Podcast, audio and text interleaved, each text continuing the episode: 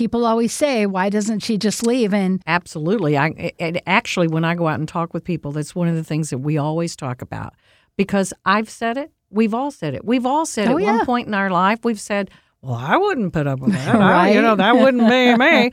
well, you know, I always say it's easy to armchair quarterback. Hello and welcome. I'm Lori Hardy, and thanks for listening in as we continue to talk with leaders and influencers in our community. Today, we're talking with Vicki Hilty and Deb Bordson with Domestic Violence Services, Snohomish County. They provide comprehensive service for victims of domestic violence and their children by facilitating social change. I love that so much, and welcome. I can't wait to hear what you have to say. Oh, thank you. Thanks for having us, Lori. Yeah, Really tell us appreciate tell us about what you do, and I know we're going to get into some deep things, which I'm really excited about. Yeah, absolutely. Well, basically, I can tell you that Domestic Violence Services in Snohomish County has been around since 1976. We started, um, as a lot of places did, with homes, safe homes is what they would call them, where people could just go and stay in someone's house. And of course, today we look at that and think that's doesn't sound too safe. But at the time, that was really where it things began. So uh, shortly after that, we actually, around the same time as most uh, shelters were built throughout the United States, so was the one in Snohomish County. And so we had an old, beautiful home that was actually, we have pictures of this. The land was donated by the city of Everett. The house was donated to us by the county. It was an old country house that they literally lifted and wheeled in Oh my goodness! into place and brought it. So it went down the road. Oh. Uh, this old house, you know, rackety, rackety. Oh, Uh, crazy. yeah, it was crazy. Just absolutely crazy. We had 15 beds Wow. in that shelter. We had that established for many, many, many a year. And our turnaway numbers were absolutely outrageous, topping over 1,500 uh, a year uh, that we weren't able to help. We knew then we were going to have to do something. So, sure enough, we did go in, made a decision to have a capital campaign. Seven years ago, we've been in the new property, and uh, took us a long time. We, you know, we actually spent five to seven years in that planning process, and then the property and getting things all ready. But the great news is, we opened the building; it was all paid for. We have no mortgage. Oh. Yay! that is so great. Absolutely. And we've grown from 15 beds to 52 beds. So hmm. that's kind of that side of things. And then we offer a multitude of other services besides shelter. We have legal advocacy where we can help navigate the system with people. We're not attorneys, don't profess to be, but we can certainly help people understand what they're going through and help direct them and navigate them through a confusing system on a good day.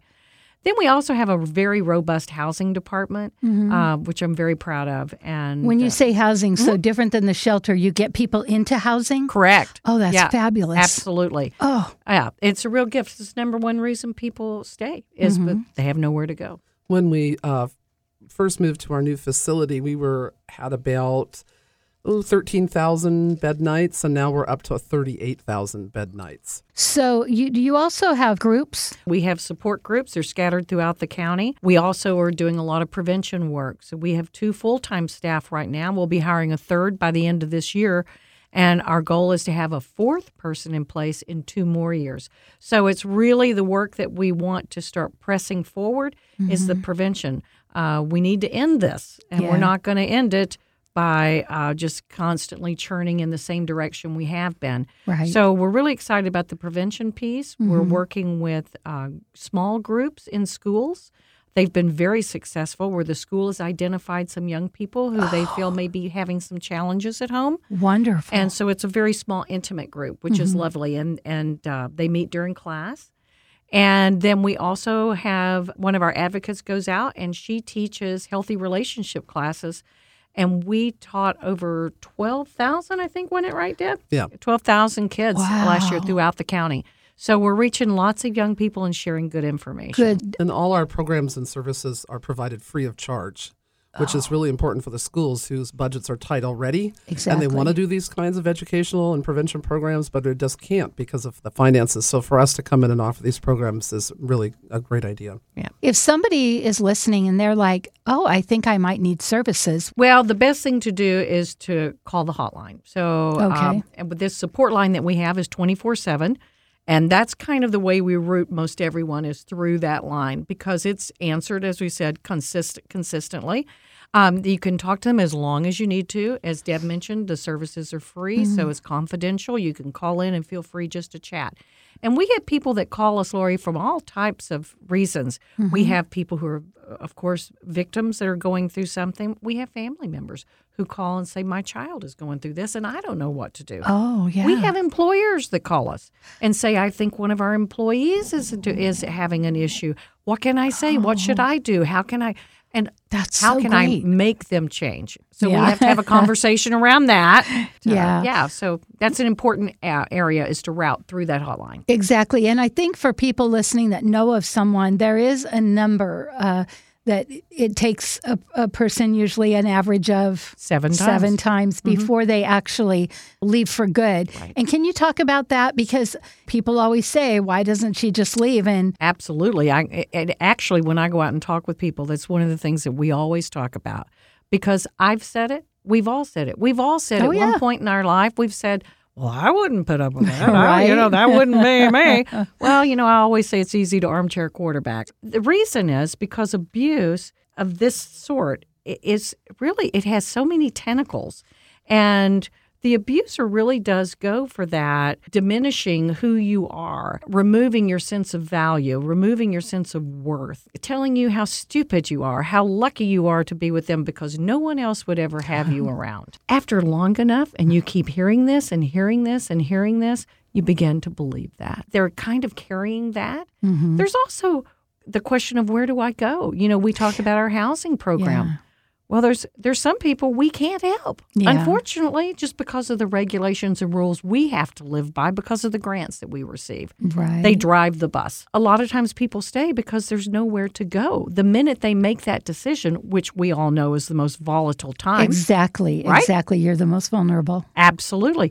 The minute they make that decision, where are they going to go? Right. Some people have probably never been allowed to work, or if they have been allowed to work, they've never been allowed to maintain the money. Mm-hmm. So they may not have ever been allowed to drive a car because that isolation is really important to keep Yeah. you restricted and away from others because you might a learn you might realize you're not the dum dum that you're being told that you are Right. and Yeah. so with all those things combined someone stays in a situation because they really don't know at that point where else to go and they become homeless and they've now have children where are you going to put them in the back of your car Right. And plus, they'll threaten, right, to oh, take the children, and they've got you so scared. Yeah, Yeah. you think about it as a child, I'm remembering back to six, seven years old. You know, your family is your most important thing, and you've got your teddy bear, and you've got your friends and your school where you feel safe and comfortable. And your mom isn't or dad has now taken you away from that home, away from your friends, away from your family.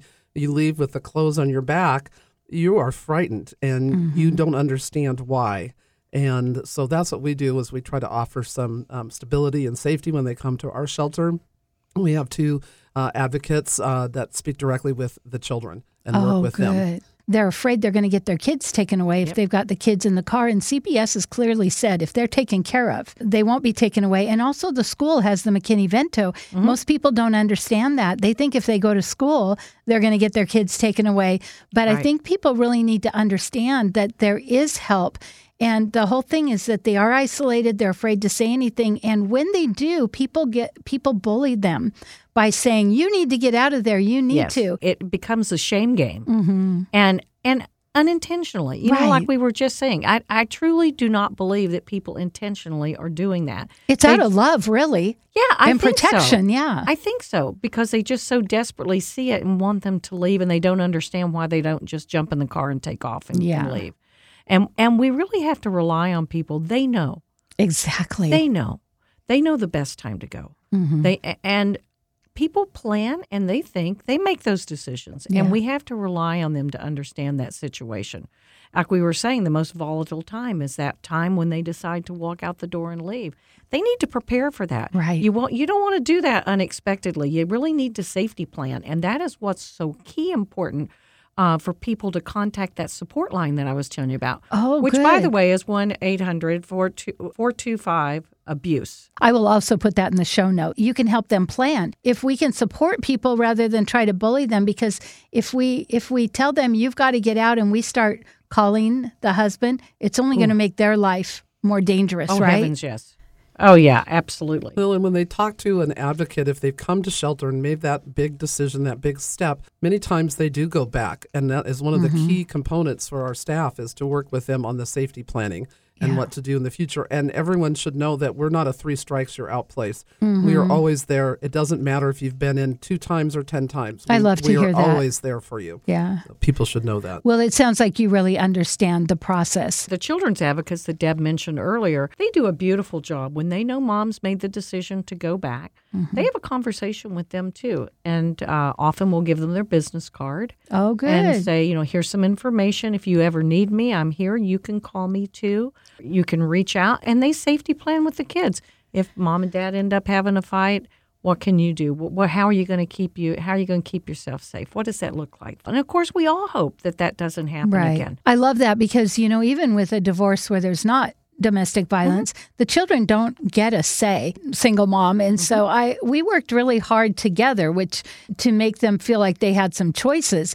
But when you've got a domestic violence situation the the one who's getting away will try to do that but the other one is not. So you have this wheel here and people can google and look it up. It's called power and control wheel. Say somebody's listening and they're like yeah i don't i don't think i'm abused but Yeah, this is actually a really good tool. It's what we use a lot in advocacy work. Often people will come to us and, and they say, I think I'm in an abusive situation. I'm not really sure. And often somebody will say, you know what, he's done this and he's done that, or she has done this or she has done that, but they haven't ever hit me. Right. Or they hadn't hit me yet, or they haven't hit the kids. or the kids don't know Yeah, which yeah. they do Yes, Absolutely. always- They, will come in often and just say, I'm not really even sure. I, I'm uncomfortable saying that I am because I, I don't know. Mm-hmm. So we can give people this power and control wheel. It really talks about the aspects of power and control in domestic violence and how that plays out. Mm-hmm. And so we'll often hand that to people and say, take a look at this. Let's read through it. And if you have questions, I'll answer those for you. But let's look at them. So they look at each one of the pieces. They say, Do you recognize any of this in your relationship? Almost all the time, people will say, Oh, yes. Oh, yes. Oh, yeah. Oh, my. Oh, yes. Really? Oh, yes. Oh, gosh. Yeah I think I am in a domestic violence situation. yeah So it's a really handy little tool. Just some of the topics I can tell you is Yeah. in- uh, intimidation, emotional abuse, isolation, which we talked about a minute ago, minimizing, denying, blaming, uh, using the kids. We talked about that a little right bit. Economic abuse, male privilege, treating her like she's a servant, right uh, that type of thing. Coercion and threats. Those are just some of those things that are that make up this wheel. And then it goes into a little bit of detail of how that plays out possibly. right How could that look in each one of those categories? And so it's a really handy tool. And as you said, you can Google it and uh, make a downloaded copy. And we always have them too. when people start to recognize what is that like It's hard for people to see themselves as being victim. Really, a difficult thing. I think it takes a lot of talking through with the advocate. and there's assumption right So- about abuse They don't see themselves as the what people think of as a Right. victim. right True, and it's anybody. It, it doesn't matter, male or female, Mm-hmm. uh, highly educated, college graduate, Income Exactly. levels. income levels. Nothing matters. Yeah, there's an assumption often that it's people that are poor. Yeah. It's uh, often is assumed that it's people of color. There's all kinds of miscommunications and misthought Yeah. around this, but it happens to everybody. People are embarrassed to speak up. That's part Yeah. of it too. You're ashamed. Yeah. And part of the power and control wheel is you're being shamed. And it just dives you further and further into the domestic violence, you know, and, and you know, that's why you're afraid to ask for help. so if somebody is listening and they're feeling like oh my gosh they can call that support line Mm-hmm.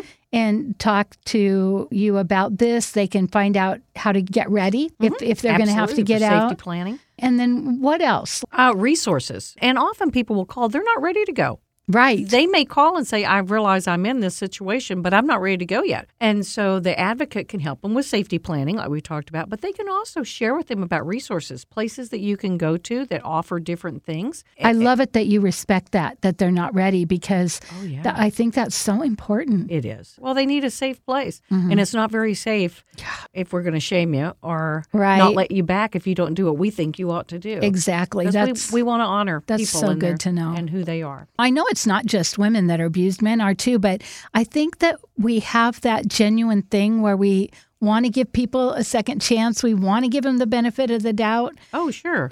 maybe I'm overreacting. Maybe I'm crazy. Do you Oh, hear sure. that a lot? Oh, absolutely. Mm-hmm. Well, and considering too, that's part of the abuse. Right? So often you're being told Yeah. Mm-hmm. you're crazy, gaslighting. Yes. So say more about gaslighting because we're hearing that a lot. I'm not sure that everybody really knows what that is. And I'm not a real expert on it myself, but it's where you would, You blame everything. So I'm the abuser and I'm blaming you for everything. Mm-hmm. yes, Everything from not getting your paycheck on time to not going to the grocery store and getting the right food. Mm-hmm. You're stupid, really belittling people. Mm-hmm. And that in turn makes that victim just get it's worse and worse and worse. Right. And they can't do anything right. right. Exactly. Yes, exactly. Yeah. And they start to believe it. Yeah. Totally. If you're literally psychologically beat up every single day, you do start to believe it and you wonder about yourself. Yeah.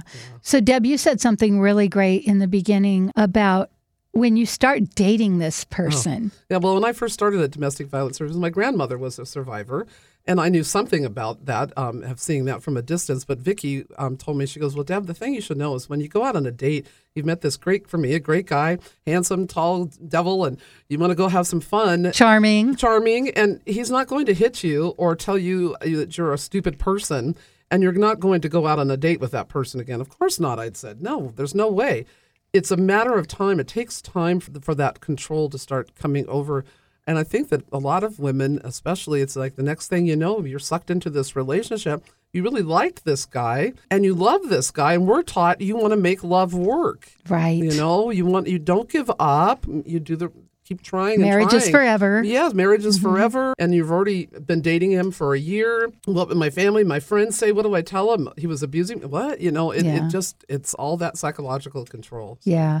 And sometimes they're so charming that if you try to tell your family, they're They like, don't believe you. Yeah. Yeah. Oh, oh, Oh, that's for absolutely sure. Yeah. Oh, he's Yeah. such a nice guy. What do Right. She's just a Yeah. wonderful person. I can't believe that. Oh. Right. No, But you couldn't know, be that too- bad. Right. It really couldn't There be you go. bad. True. A lot of this too is wrapped around hope. You know, when we talk to survivors uh, and victims, they're- have so much hope. This this was what they really wanted their life to be, and they have often they have children. They have a uh, they have a home. They they they want the person that they married. Mm-hmm. They, that's what they want back, and they hope so hard. If I just do this, or if I just do that, or if I walk on eggshells, or if I did this, then maybe maybe I could have that again. Yeah. And they just bless their heart hanging on to hope. Yeah. I get that. so it's How really hard. a grieving.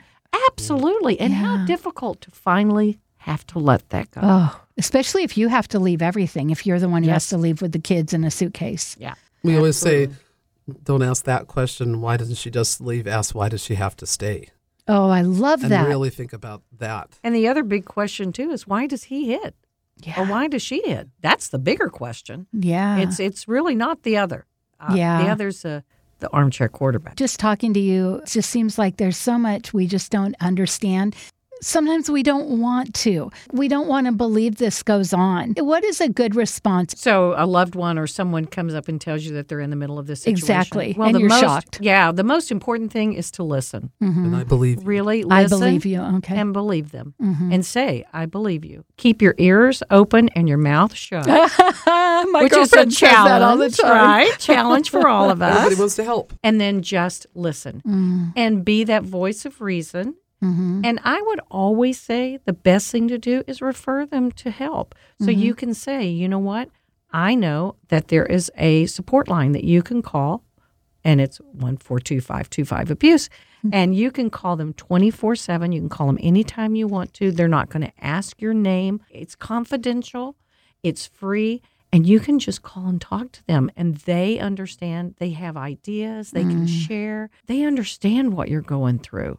And I'm here for you. That's so great. Yeah. I think where I would lean. hmm Lots of dads I run into, and they've said, several of them have told me that, oh, my, my daughter never told me. She never told me. And I said, nobody wants to disappoint daddy. Right. Nobody wants to. And they don't want you in the middle of it. Right.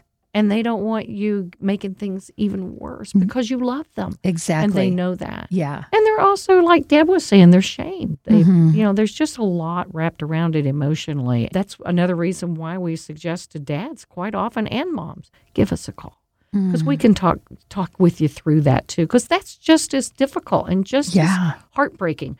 To be the parent sitting on the sideline watching this happen to you. Because you feel so helpless. Yes. Yeah. Yeah. So knowing that there's resources, that's Absolutely. wonderful. Mm-hmm. A couple things I wanted to touch on. One is the, this crazy virus. I know we Ah. elbow bumped on the way in.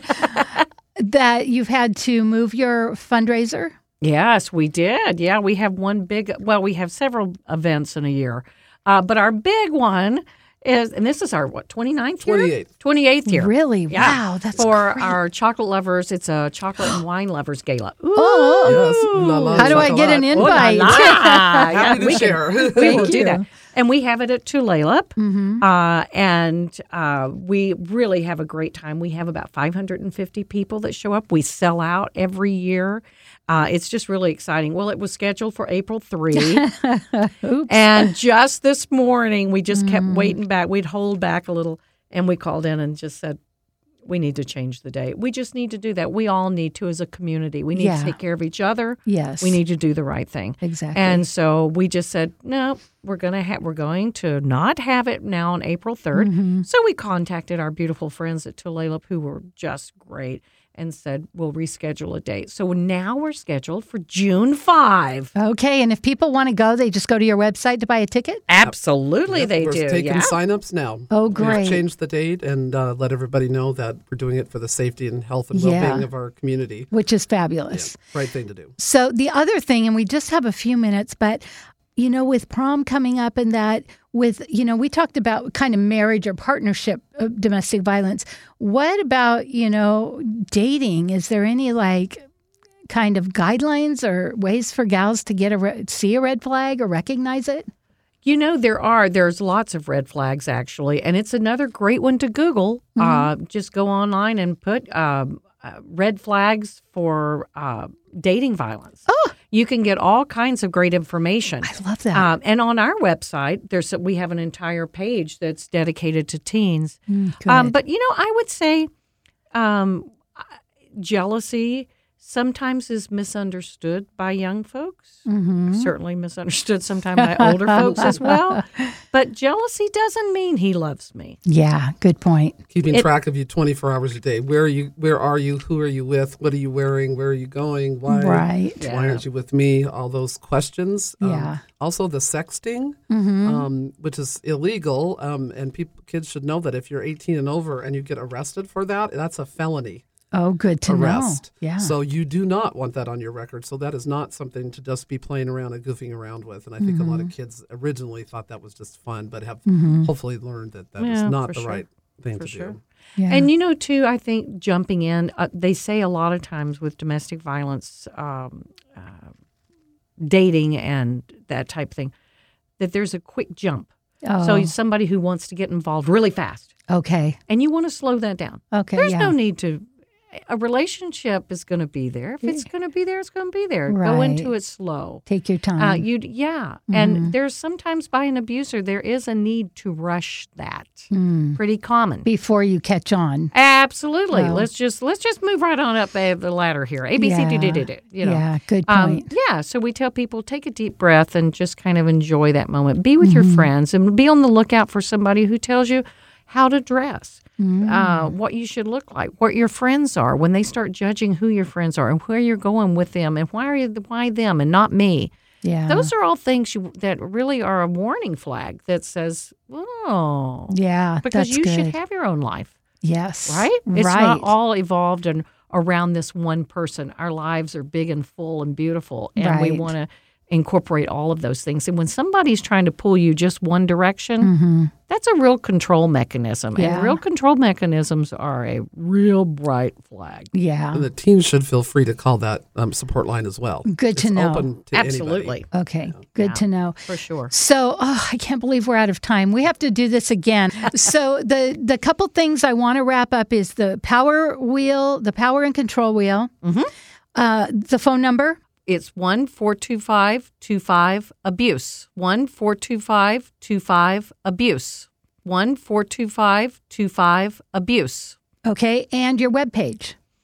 It is DVS dash snoco s n o c o dot org. DVS dash Snoco, S N O C O, dot org. Okay, and I'll also put that in the show notes. Perfect. Well, I can't thank you enough. And I feel like this has really been an education because people really need to know how to respond. And you guys have just addressed it so beautifully. Thank, you, Lori. Thanks for Thank having you us. for we having really us. appreciate it. Yeah, I can't wait to go to your fundraiser. Yay! Wine and chocolate. It'll be nice in June. yes, sunny. We start with champagne and uh, chocolates at our silent auction as our gift to our. Nice. I love it. Oh, the phone number? It's 1 425 25 Abuse. Well, I'm Lori Hardy, and thanks for listening today. I sure hope you've learned something new. I know I have.